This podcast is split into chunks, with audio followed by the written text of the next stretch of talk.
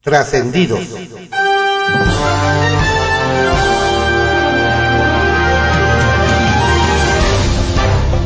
Continuamos con la audiosíntesis informativa de Adriano Ojeda Román, correspondiente al jueves 20 de abril de 2023. Demos lectura a algunos trascendidos que se publican en periódicos capitalinos de circulación nacional. Templo Mayor, por Fray Bartolomé, que se publica en el periódico Reforma. Hasta los propios morenistas sorprendió que la senadora Sacil de León aprovechara una ceremonia solemne para hacer grilla de la más barata. El acuerdo entre Morena y el resto de los partidos era que serían institucionales los mensajes en la entrega de la medalla Belisario Domínguez.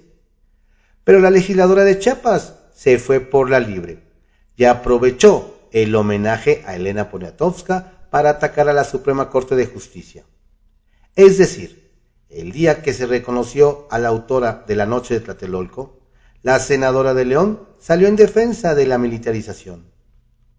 Cuentan que algo seguramente tuvo que ver en el show el vocero presidencial Jesús Ramírez, quien inclusive llegó como invitado de la senadora, no de la bancada morenista. Qué ganas de querer ensuciar lo que pudo haber salido limpio. Al grito de Zelensky, hermano, ya eres mexicano, el presidente de Ucrania estará hoy en San Lázaro. La presencia de Volodymyr Zelensky será por medio de una teleconferencia, lo que ha hecho en la ONU, la OTAN y otros congresos del mundo. El encuentro con las y los diputados mexicanos fue gestionado por el grupo de amistad que encabezan Salomón Chertorivsky, Jorge Álvarez Maínez, Julieta Mejía y Ryult Rivera, quienes inclusive visitaron Ucrania después de la ilegal invasión por parte de Rusia. El mensaje de Zelensky no podrá realizarse en el Salón de Plenos debido a la oposición de la bancada del PT, que en su trasnochado fanatismo soviético cree que Rusia sigue siendo comunista. Y no más porque Vladimir Putin ya fue declarado criminal de guerra por la Corte Penal Internacional, sino hasta lo invitaban a San Lázaro. Lo que sea de cada quien, Ricardo Monreal ha estado remando a contracorriente dentro de la 4T para tratar de salvar al INAI. Ante los embates del propio AMLO y de las otras corcholatas, el senador está empujando una propuesta para resolver el nombramiento de los comisionados que ha sido bloqueada por capricho presidencial. Apenas ayer, Monreal presentó a los morenistas de su bancada un estudio jurídico explicado con peras y manzanas de cómo y por qué se debe reponer la operatividad del INAI. Transparencia contra oscurantismo. La disyuntiva no debería ser tan complicada de entender. Ayer se informó que el Papa Francisco regaló dos reliquias para la próxima coronación de Carlos III. Si quieren reliquias, México podría donar la promesa presidencial de bajar el precio de la gasolina que en realidad ya anda por los 24 pesos. El caballito, que se publica en el periódico El Universal. Dan más tiempo a vecinos para la revocación de mandato. Nos comentan que el Instituto Electoral de la Ciudad de México acató la orden del Tribunal Electoral Capitalino y extendió el plazo para que los vecinos recaben las firmas requeridas para solicitar la consulta de revocación de mandato. Así, quienes impulsan este ejercicio contra ediles como el de Xochimilco, el morenista José Carlos Acosta y el de Miguel Hidalgo, el panista Mauricio Taber, tendrán más tiempo. Ya se verá si les alcanza por, el por lo pronto el presidente de la Comisión Permanente de Participación Ciudadana y Capacitación, Mauricio Huesca, precisó que la fecha prevista para la jornada consultiva no fue modificada y sería el 27 de agosto próximo, si es que se logran todos los requisitos. El tiempo corre. El PAN ya tiene su gallo para Benito Juárez en 2024.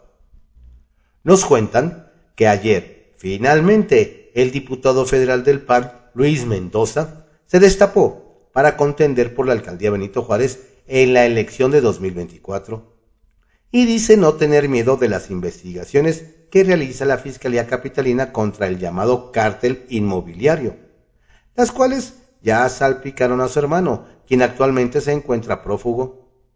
Nos hacen ver que era un secreto a voces que don Luis era el siguiente panista que buscará retener la alcaldía, pues su rostro está en muchos anuncios en la demarcación.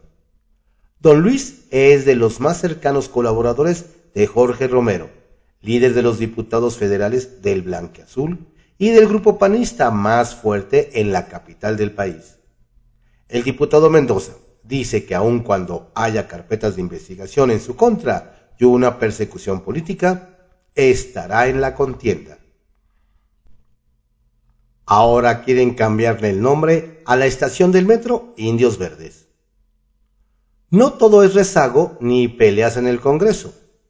Ayer el Pleno aprobó un exhorto dirigido al sistema de transporte colectivo Metro para cambiarle el nombre a la estación Indios Verdes y sustituirlo por el de Emperadores Mexicas.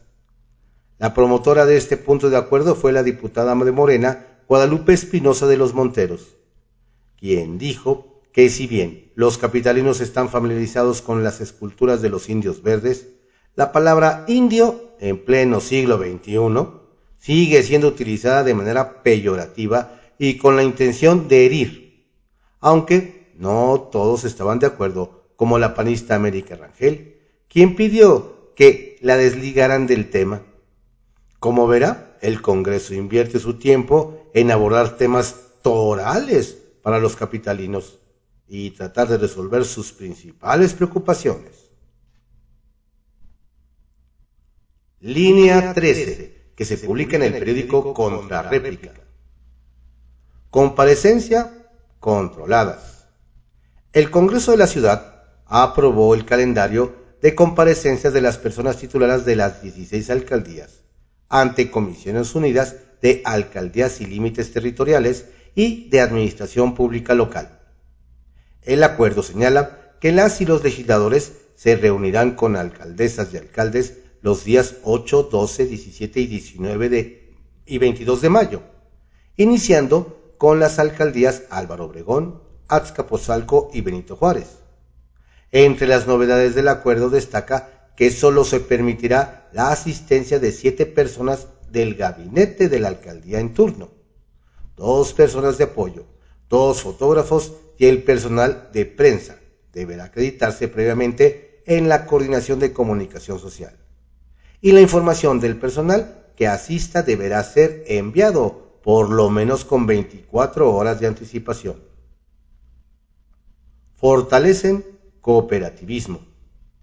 El Congreso de la Ciudad de México aprobó reformas a la ley de fomento cooperativo a fin de fortalecer las sociedades cooperativas, afianzar sus organizaciones, potencializar sus alcances y funciones y dar participación directa a las y los mexicanos residentes en el exterior en esta modalidad de organización.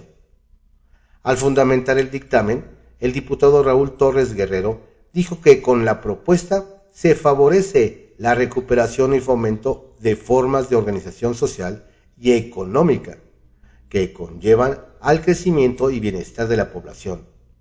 La reforma aprobada por el legislador local se elaboró a partir de las iniciativas presentadas por el diputado Jesús Martín del Campo y Raúl Torres Guerrero. Firma de convenio. El Congreso de la Ciudad y el Colegio de Notarios de la Ciudad de México firmaron un convenio general de colaboración para la gestión social de servicios notariales. El acuerdo busca contribuir a trabajar de manera coordinada en beneficio de la ciudadanía mediante el desarrollo de diversas actividades tales como capacitación al personal del Congreso capitalino y la realización de foros y mesas de trabajo que permitan detectar áreas de oportunidad para fortalecer al colegio.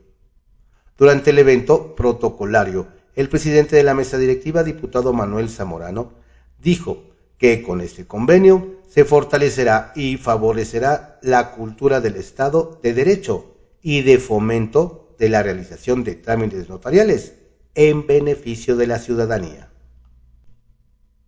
Bajo reserva que se publique en el periódico El Universal.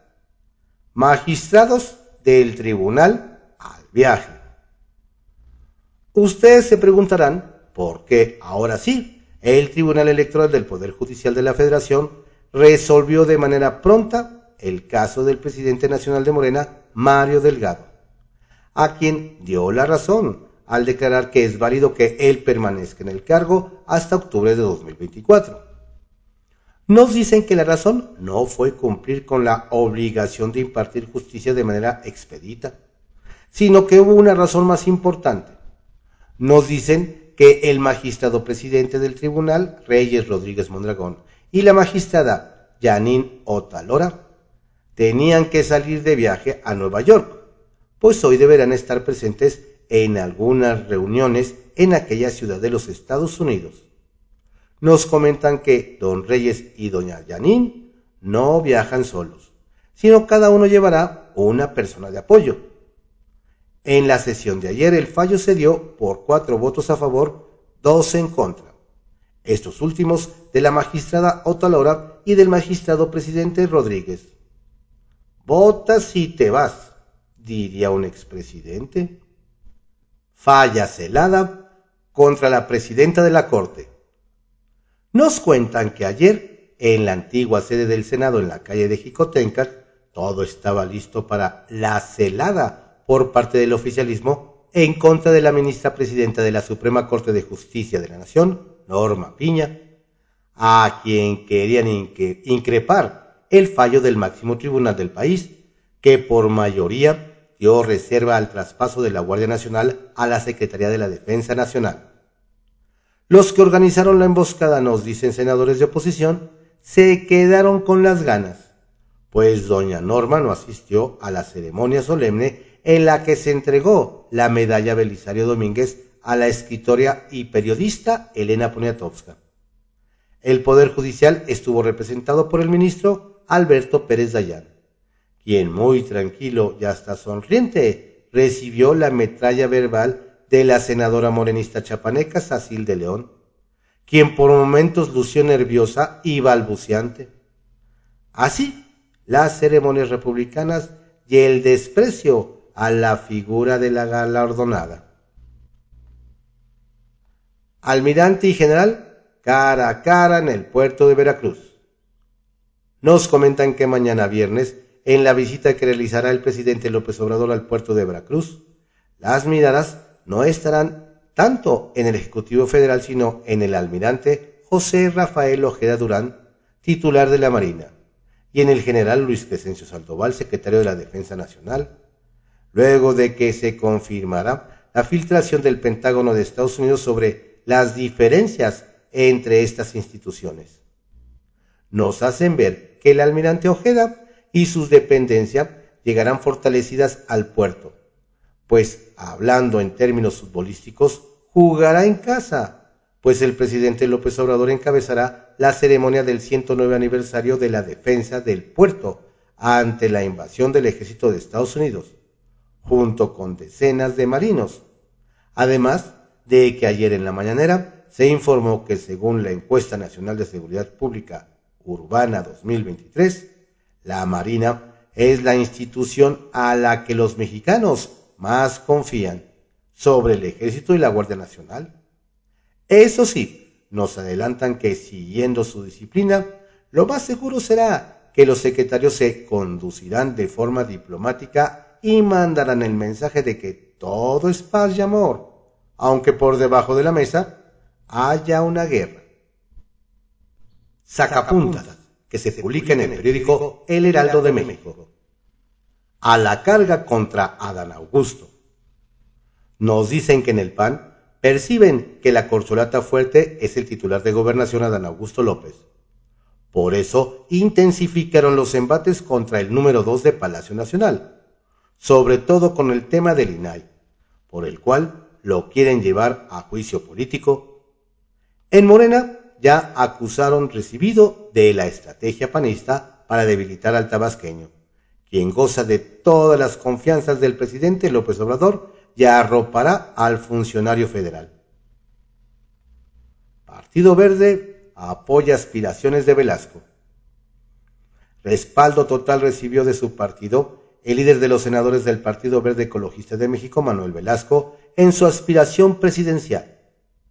La dirigente del Verde, Karen Castrejón Trujillo, expresó el apoyo del Instituto Político al exgobernador de Chiapas, porque además indicó llevarán a la contienda de 2024 una amplia agenda ecológica. Alito se soba las manos. Nos dicen que el dirigente del PRI, Alejandro Moreno, debió recibir con mucho gusto el aval del Tribunal Electoral a que su par de Morena, Mario Delgado, amplíe su mandato hasta 2024, porque también Alito enfrenta un proceso similar ante ese órgano del Poder Judicial, y es probable que los magistrados apliquen la misma vara. De cuartel en cuartel. Inicia la Secretaría de Seguridad Rosa Isela Rodríguez una gira por todos los cuarteles de la Guardia Nacional en el país. Su intención es informar a los 130 mil elementos que la decisión de la Suprema Corte de Justicia de la Nación no impactará en sus salarios, prestaciones y ascensos. De hecho, se mantiene al frente de la corporación el general en retiro, David Córdoba Campos. Jesús no se enganchó. Lo que sea de cada quien, nos cuentan, el vocero de la presidencia, Jesús Ramírez, se portó a la altura. Ayer, en el altercado, durante la ceremonia de entrega de la medalla Belisario Domínguez a la escritora Elena Poniatowska. La senadora panista Lili Telles lo encaró, pero el funcionario siempre guardó la compostura y el respeto hacia la legisladora y recinto. Kiosco, que se publica en el periódico El Universal le hace competencia alcaldesa Claudia Sheinbaum. La que quiere hacerle la competencia a Claudia Sheinbaum en Guerrero, nos cuentan, es la alcaldesa de Acapulco, Abelina López Rodríguez, pues anunció un concierto gratuito en Playa Tamarindo para mayo. Nos detallan que doña Abelina, fiel seguidora de Marcelo Ebrard, salió en sus redes sociales a dar la gran noticia de la presentación de la cantante Kenia Oz, y aunque varios se quedaron con la ceja levantada por no conocer su música, no se explican que es usada para videos de TikTok, siendo su rola más popular una llamada, malas decisiones, por lo que no faltó quien ironizó que sería como la que tomó el ayuntamiento. Pan y circo. Del odio al amor hay un paso. Desde Tamaulipas, nos platican que el Congreso local estuvo a dos de convertirse en arena de lucha en plena comparecencia del secretario estatal de Obras Públicas, Pedro Cepeda Anaya. Nos relatan que el numerito lo comenzó el diputado Carlos Fernández Altamirano del PAN, cuando llamó al emesista Gustavo Cárdenas Gutiérrez comparsa de Morena, quien le reviró que los panistas eran unos corruptos empezando por él.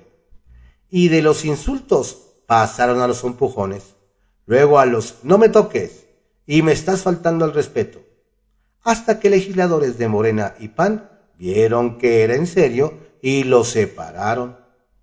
Más tarde nos dicen, don Gustavo y don Carlos se encontraron por casualidad y se dieron un abrazo como si nada hubiera ocurrido. Qué pena con las visitas. Política mata necesidades. Desde Veracruz nos comparten que en la zona sur del estado no cayó muy bien la reunión que sostuvieron en Minatitlán el dirigente nacional del sindicato petrolero, Ricardo Aldana Prieto del PRI, y el líder moral de la sección 10 del sindicato de Minatitlán, Jorge Guade González del PRI, con el secretario de Gobernación Adán Augusto López Hernández, de Morena. Nos indican que el malestar de varios trabajadores petroleros es que hay varias necesidades importantes como la falta de refacciones en la refinería Lázaro Cárdenas y otras plantas, además de múltiples carencias, de lo cual no se habló y solo fue para darle el apoyo político a don Adán.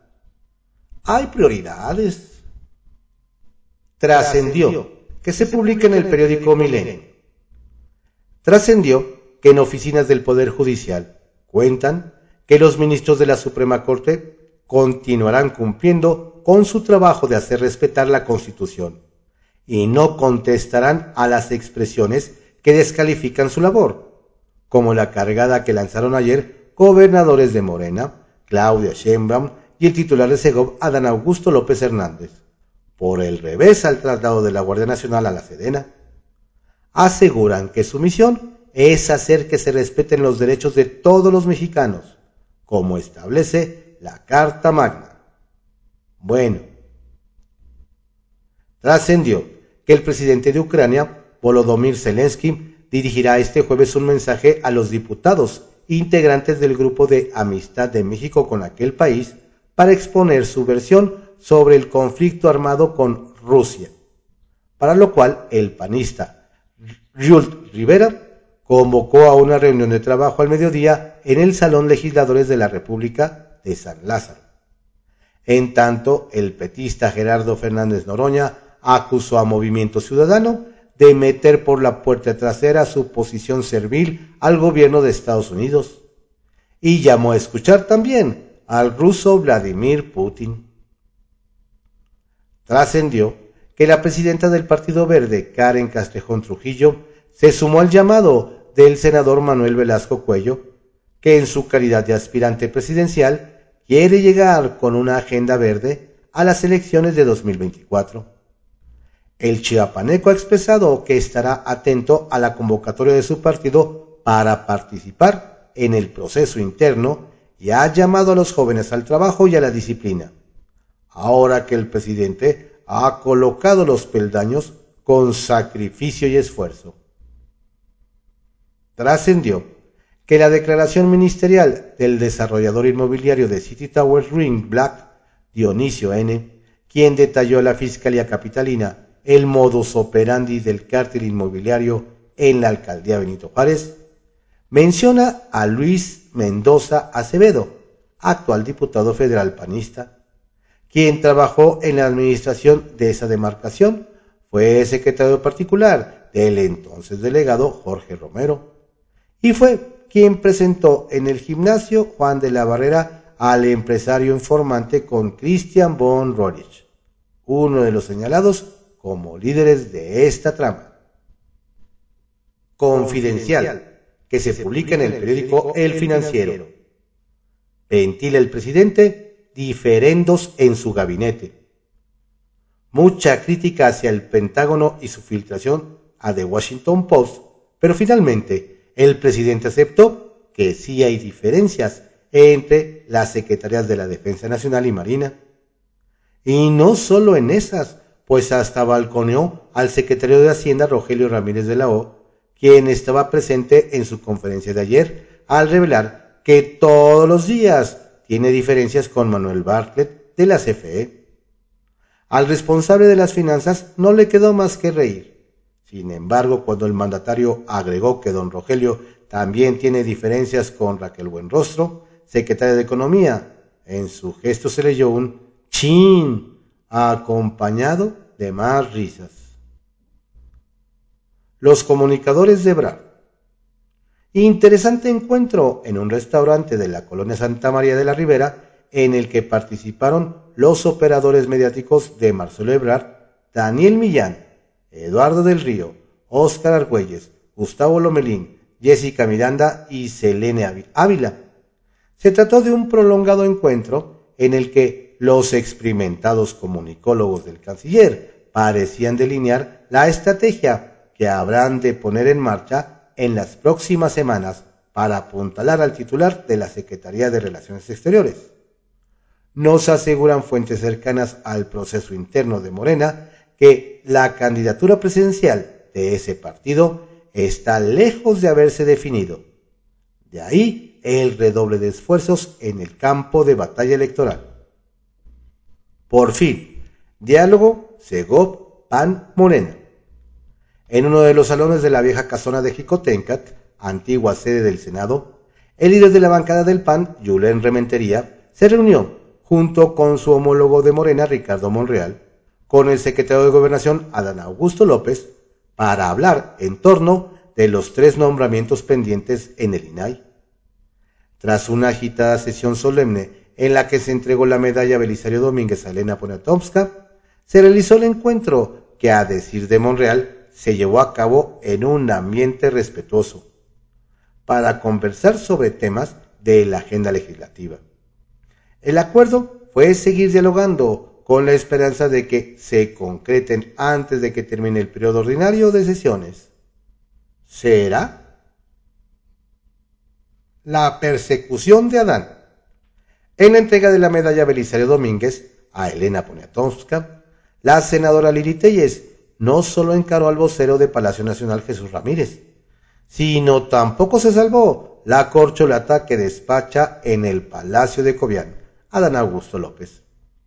El titular de Segov fue increpado y perseguido por la panista a su llegada a la vieja casona de Jicotencat, al grado de que tuvieron que compartir el elevador. No sé qué se refiere, no tengo comentarios, respondió el tabasqueño a los cuestionamientos de la sonorense. Ver afanes electorales por doquier.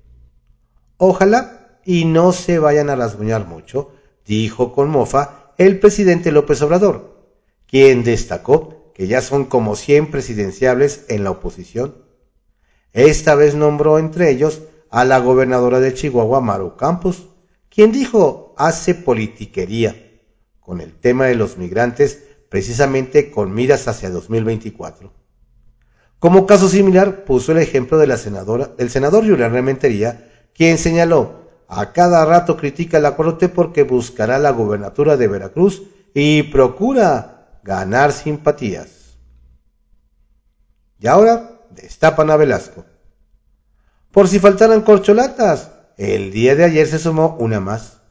Resulta que el senador y exgobernador de Chiapas, Manuel Velasco, fue destapado por Karen Castrejón, la presidenta en turno del Partido Verde, como prospecto a la candidatura presidencial. Habrá que ver si se trata de una postulación en serio o del juego de una carta para negociar. Pero por lo que sea, ya hay un nuevo jugador.